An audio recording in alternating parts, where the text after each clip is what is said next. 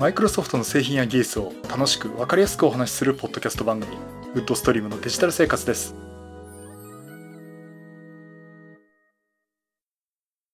第482回目の配信になりますお届けしますのは木澤ですよろしくお願いします第482回目になりますこの配信はクラウドファンディングキャンプファイアのファンクラブにより皆様のご支援をいただいて配信しております。今回もセネさんはじめ合計8名の方にご支援をいただいております。ありがとうございます。ご支援の内容に関しましては、この番組ウェブサイト、windows-podcast.com でご案内しております。もしご協力いただけるでしたらよろしくお願いします。また、リスナーの皆さんとのコミュニケーションの場として、チャットサイト Discord にサーバーを開設しております。こちらは、ポッドキャスト番組、電気屋ウォーカーと共同運用しております。よかったら参加してみてください。Discord サーバーの URL は番組ウェブサイトにリンクが貼ってあります。はい、ということで、えー、っと、昨日、えー、ドットネットロー勉強会。平成最後のですね、ドットネットロー勉強会ありまして。あの、もしこれをお聞きの方でね、ご参加いただいた方、えー、本当にありがとうございました。あの、たくさんの方に来ていただきまして。あの、今回ね、4つのセッションあったんですけど、うん、どれもす、ね、中身が濃くて、す、すごかったですね。あの、特にね、あの、私あの、沢田さんの Windows サーバーの管理ツール、あそこら辺の話すごく面白くてですね。あの、本当 Windows サーバーってサーバー立ち上げて画面を直接いじるってんじゃなくてもサーバー立ち上げたら電源入れてモニターもキーボードも繋がないで外から管理するという。なんかね、レジストリの書き換えまでできてしまって、これいいのかっていうくらいなんかいろいろできるっていうのがあって、うん、あれはね、あの、すごく面白かったので、えー、ちょっと使ってみようかなと思います。うん、ちょっと細かい話しちゃうと、あのツールを使って Windows サーバーをオンプレミスのね、自分の Windows サーバーを使うってこともできるし、クラウド側の Azure 側で動いてる Windows サーバーとかね、そこらの管理も同じレベルで管理ができるっていう、同じ操作でね、あの、同じ環境の操作で管理ができるってこともできるんで、うん、あれはね、本当にマイクロソフトがクラウドにこうかなり寄せて、うまい具合にこうくっつけようとしてるなっていうのはね、すごく感じました。ということで、私も、えー、Windows サーバーをですね、一回立ち上げたんですけど、また消してまた立ち上げてってよくやってるんですけど、ケースと電源を買ってくれば、この前、あの、解体した Core i7-870 の前の PC がそのまま復活できますんで、それ使ってみようかなと結局もう一台お前増やすのかって言われそうなんですけど、えー、そんなこともね、してみたいなと思っています。またね、ドットネットロボ勉強会は、えー、来月も行いますのでよろしくお願いします。さて、えー、っとですね、あの、では今回のお話で、さすがにお前 Windows の話しろよって言われそうなところもありますんで、あの、Windows 10のですね、えお話をちょいとしたいなと思うんですが、えー、Windows 10の次のリリース、メイン2019アップデート、えー、こちらのですね、リリース候補版っていうのが、まあ、先週の配信でもありましたけど、えっ、ー、と、4月の9日か。2週間ぐらい前になっちゃうんですけども、配信される、配信されました。えっ、ー、と、リリース候補版っていうか、リリースプレビューですね、正式には。え、そちらの方で、え、配信されまして、まあ、インサイダープレビュー向けに、え、配信が今されています。で、さすがに私もですね、うん、どうしようかなと思ったんですよ。あの、環境一回潰しちゃったんで、まあ、潰しないんだけ、潰さなきゃよかったんですけども、で、インサイドプレビュー一回外しちゃったんで、もう一回入れようかなっていうところで、デュアルブートにしてなんて思ってたんですけども、今のメインの環境ですね。まあ、リリース候補版だし、まあ、問題点あったらね、またフィードバックできるしということで、えー、メインのデスクトップマシン、Core i5-9400F のマシンをですね、Windows 10のインサイドプレビュー版に切り替えてですね、このリリース候補版、リリースプレビュー版の Windows 10 19HH、メイン2019アップデート、これを入れました。えっと、Windows 10 Insider Preview のビルド18362.30という、まあ、パッチが当たった状態ですね。えー、というものを今入れました。で、今のところまあ問題なくまあ問題あったらね、もっと、私がちょっといじったくらいで問題あったらですね、もっと大騒ぎになってますけど、あの、問題なく動いています。えー、まあ、あの、基本的なね、オフィスだとかっていうのも動かして、あと、あの、このポッドキャスト番組自体の編集もですね、えー、この1911とかメイン2019アップデートのリリース後版の Windows で動かしますので、まあそこらね、どんどん評価できるかなと思っています。うん、あとはね、実際動かすとアプリケーションとか、あ、あとゲームですね。スチームの、あの、Doom の評価版とかいろいろ落としてるんで、えー、そこらもね、遊びながら、ただ遊ぶだけかもしれませんけど、えー、いろいろね、こう試してみたいなと思っています。あとは、まあ、特にあの、通常の Windows の使い方っていうかね、えっ、ー、と、そういったところでなんか問題がないか。まあ、ほとんどここが来たらないんでしょうけど、っていうのをね、レポートできればしたいなと思っています。まあ、それであの、5月下旬って言われてますけども、正式リリースということになると思います。じゃあ今回のその Windows 10のメイン2019アップデートって大きく何が変わったのっていうところなんですが、まあ、詳しくはですね、まあ、今まで話しちゃったところもあるんですけども、えー、まあ、5月のリリース前になってですね、ちょちょっとずつこう話をしたいなと思っています。で、やっぱりね、大きいのがいくつかあって、うん、やっぱりね、目玉なってるのは Windows Sandbox。えー、ここら辺がですね、まあ、セキュリティ絡みということで、えー、入ってるのも大きいかなと思っています。この Windows Sandbox っていうのは、えー、完全に隔離された状態で Windows の中でもう一個 Windows を立ち上げるんですね。あの、Hyper-V とかの仮想環境とは違って、アプリケーションの仮想化的なところで画面が立ち上がるんですが、で、その中でテスト用のね、えー、プログラムを実行したりとか、えー、ということができます。ただ、一回立ち上げて、試して、そのウィンドウ、中の Windows を、サンドボックスの Windows を、ね、閉じてしまうと、中身も全部消えてしまいます。まあそういうことで、あの、完全隔離された状態の代わりに、もう消したら跡形もなく消えてしまうよという、まさに評価用の Windows ということになります。で、以前お話ししたのに対してですね、あの、オーディオ入出力、まあ、スピ、あの、音声とかマイクとかですね、そういったあの、オーディオ入出力のサポートがされてるとか、あとはこう、ショートカットとかでいろいろ使いやすくしたりとかですね、まあ、機能的なところも、えー、追加となっていまして、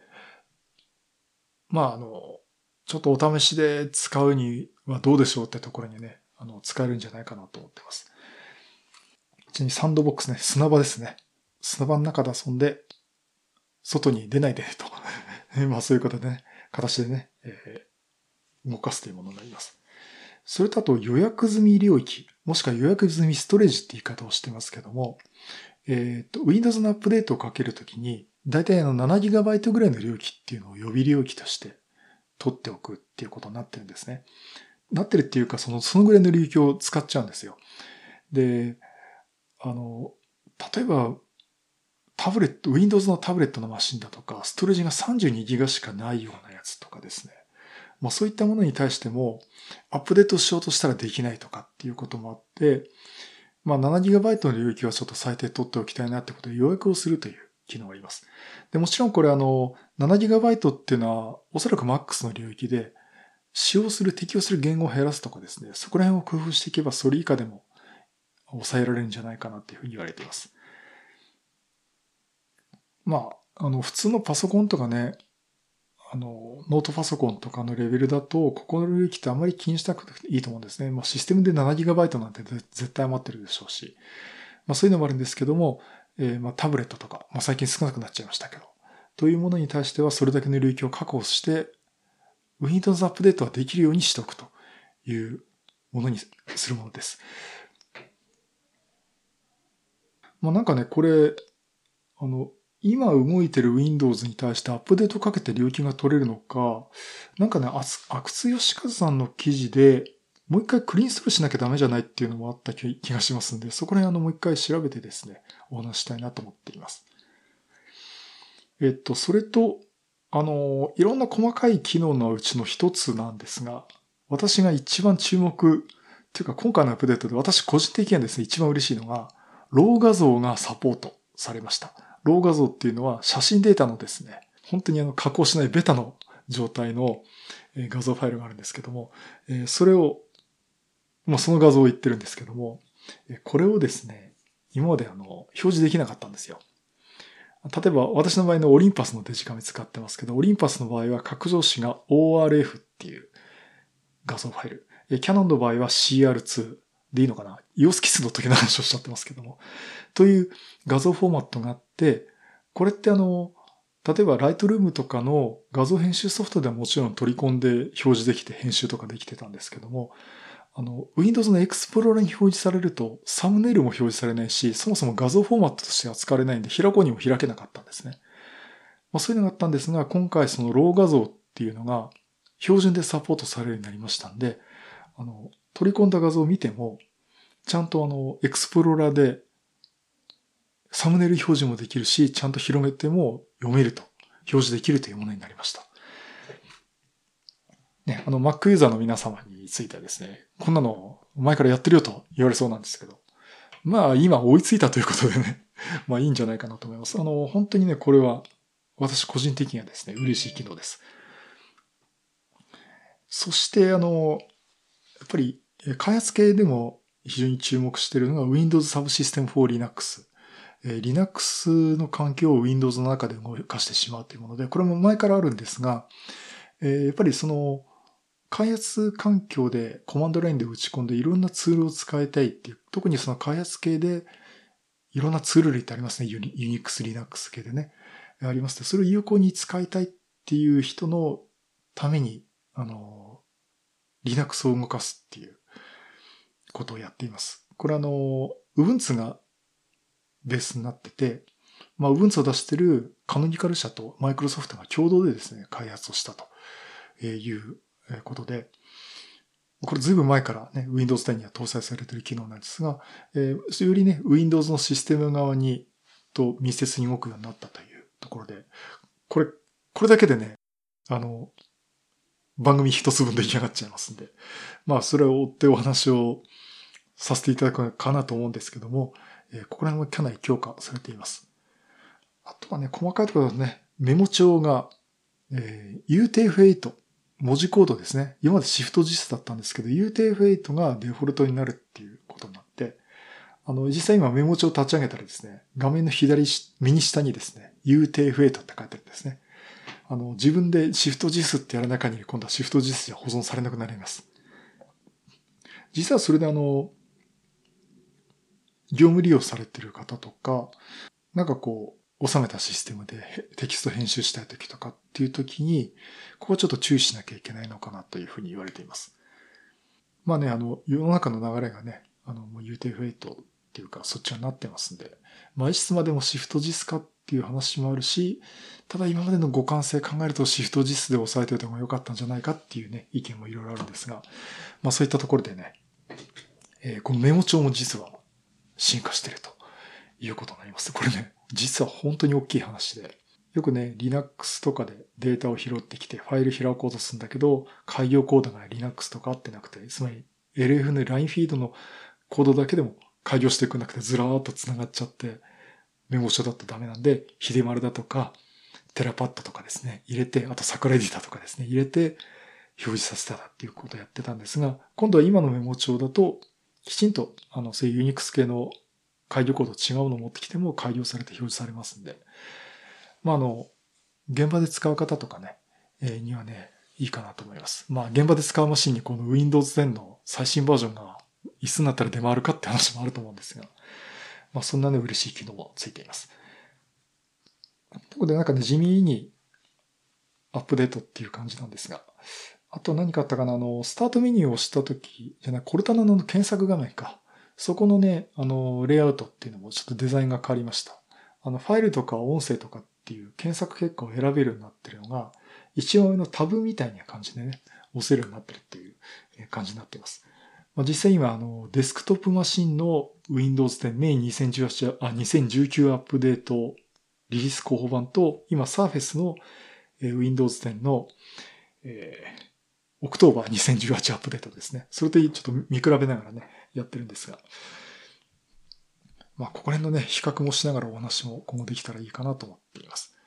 はい、ということで、えー、いよいよリリース候補版出ました。Windows 10。開発コードネーム 19H1。 May 2019 Update と、こちらがリリース候補版できましたという話をさせていただきました。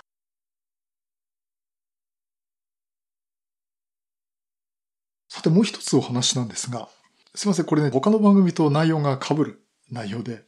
えー、申し訳ないんですけど、私自身も興味を持ったんでお話をさせていただきます。レジリオシンク。もう何年も前のソフトなんですが、この P2P のソフトについてお話をしたいと思います。で、まあ、レジリオシンクって聞いただけでね、ああ、あの、あれかと 思われると思うんですが、えー、バックスペース FM の、まあ、ドリキンさんとか松尾さんとかやられてます、バックスペース FM という、まあ、ポッドキャスト番組で、えっ、ー、と、まあ、番組の、まあ、コラボレーションってことで、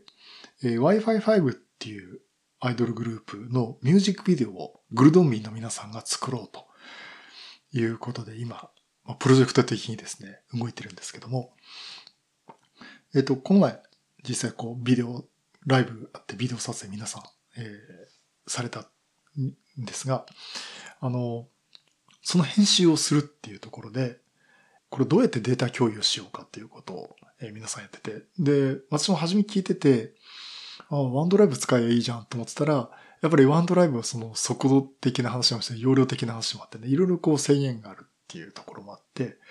で、ドリキンさんが、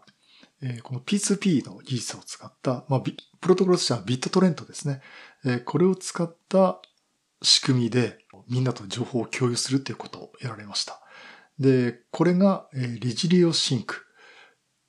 っていう名前これでいいんですかね。というソフトで、昔あの BitTorrent Sync っていう名前で出てたらしいんですけど、いわゆる P2P のソフトウェアです。ね、あの P2P のソフトウェアって、あの peer to peer ですね。うん、あのサーバーを返さないでパソコン同士とか各デバイス同士でデータを共有し合って、まあ一つの大きなストレージをのようなのを作るっていう形になるんですが、まあストレージを作るっていうかね、データ共有をみんなでするっていうことで、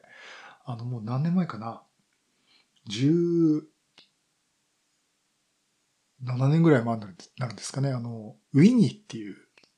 あの、もう亡くなられちゃいました金子さんっていう方がですね、作られた、えー、どういうファイル共有のソフトがありました。うん、で、ただ、その非常に残念ながら使われ方としては、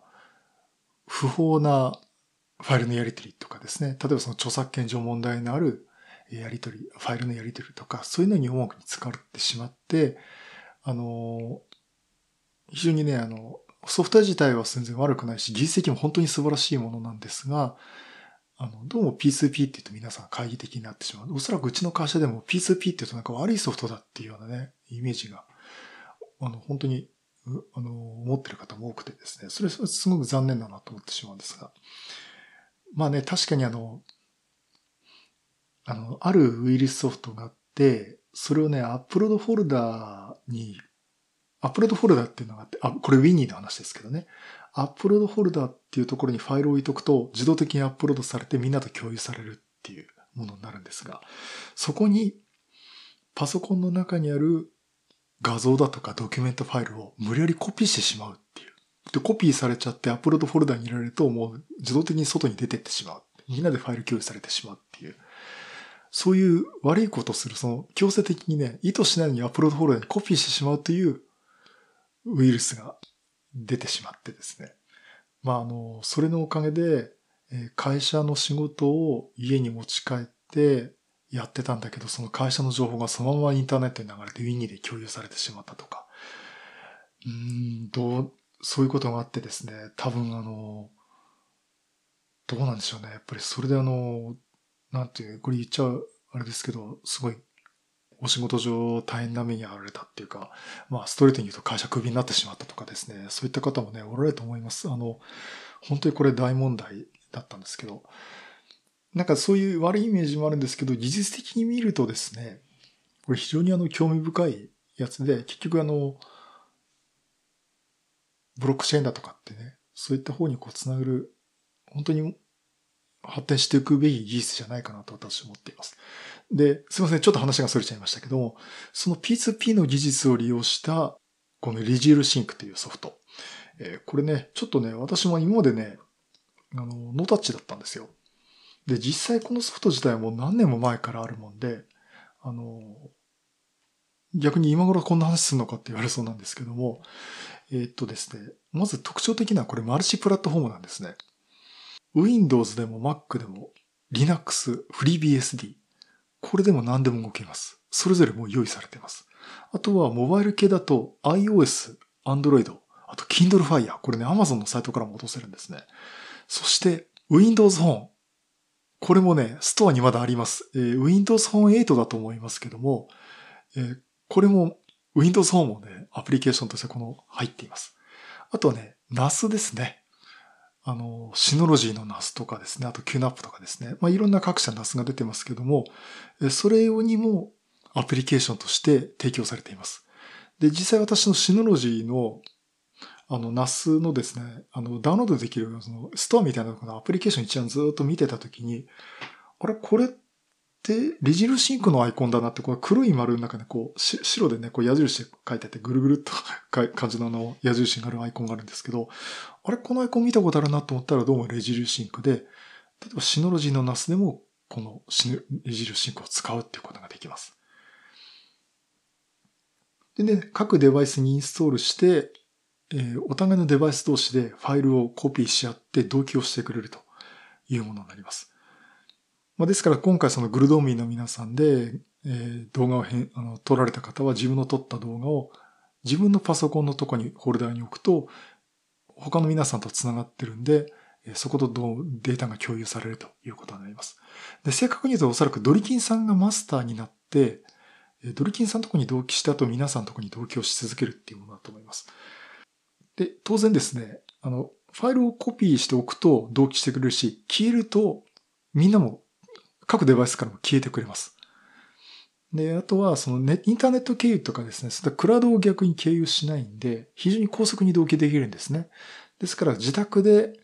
同じパソコンの中で、自宅のネットワークの中で同期できるってことで、本当にファイルコピーするって、ネットワークも一緒で、あの普通に LAN で繋がったローカルの環境でファイルコピーするのと同じような感覚で、高速に同期をしてくれるということをやってくれます。で、あの、これフリー版とですね、まあ、有料版とあるんですけども、フリー版に関しては、あの、個人持ちのデバイス間の同期をするっていう、に使えるということで、まあこれ私今そういう使い方してるんですけども、えー、例えば共有フォルダを決めたら、あの、その各パソコン同士にこの共有フォルダに対して同期をしましょうってことを取り決め、設定するだけでですね、えっ、ー、と、今、メインのデスクトップマシンも Surface も Mac も、あとは、ちょっと試験的にあの iPhone にも入れてみましたけども、す、え、べ、て、あの、動機が取れるようになっています。で、まずどうやるかっていうと、最初にですね、1個、まず親玉としてね、あの、ファイル共有の場所を決めるんですね。で、私は今メインのデスクトップパソコンに場所を決めて、で、場所を決めると、この内容を共有するってことで、このパソコンの共有先のリンクをですね、メールだったり、あとは、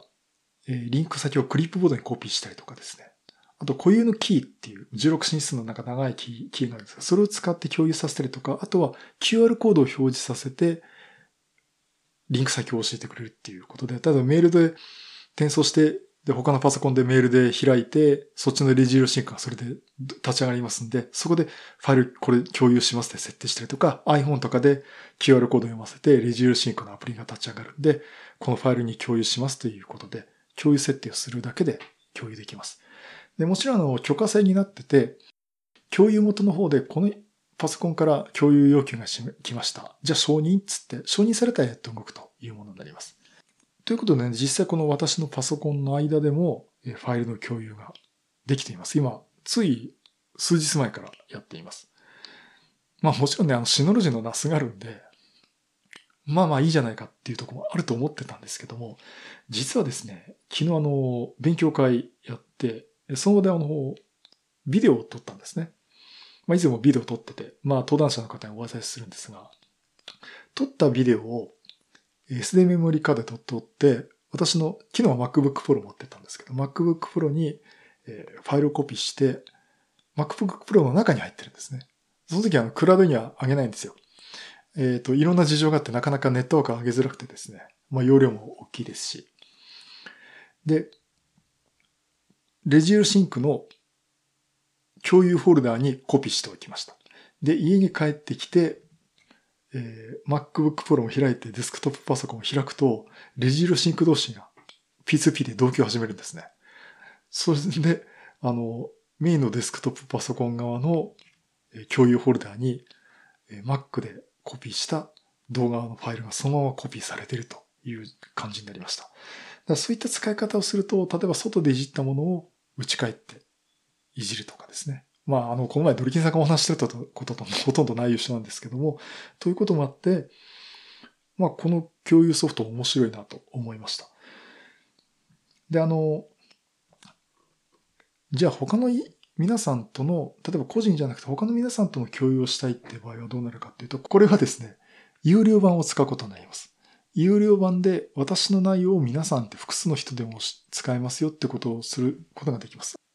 私のサーバーで他の全然外の方がですね、アクセスして共有するってこともできますんで。例えば、じゃあ私が何か作りました。えー、電気屋ウォーカーと共同利用しましょうかということで、えー、私が有料版をセットして、コーヒーさんに、このリンクね、田塾にこのリンクねって教えたら、えー、みんなとそれぞれのパソコンで共有ができるということもできます。面白そうですね。なんかやってみますかね。ね。まあそんなこともできるんでね。あの、このソフトは、あの、データのやり取りっていうのはすごく、えー、面白くしてくれると思いますんで、えー、ちょっと紹介をさせていただきました。ということで、えー、P2P ソフト、レジリオシンクのお話をさせていただきました。はい、第482回は、Windows 10 May 2019アップデートのリリース候補版が出たというお話と、えー P2P のソフト、リジオシンクについてお話をさせていただきました。ということで、そうですね。えー、っとね、ちょっと私もまだ入れてないんですが、マイクロソフトエッジ、ウェブブラウザですね。エッジのあの、クロニウムベースの、マイクロソフトエッジが、インサイダープレビューとして、出ています。で、これも私も最近のそうパソコン入れ替えのね、環境ドタバタで試せてないんですが、えっ、と、なんかこれを入れると普通の Chrome の拡張機能も普通に入るし、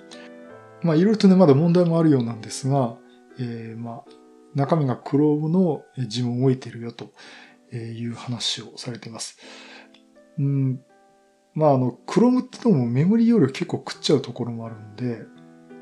かといってね、そんなにあの、エッジの方が極端にあの食わないかっていうとそうじゃないと思うんですが、え、そこら辺でなんかこううまく改善されたものになるのか、え、どういったものになるのかなっていうことで、え、これもあの、追って私もインストールしてみたいなと思っています。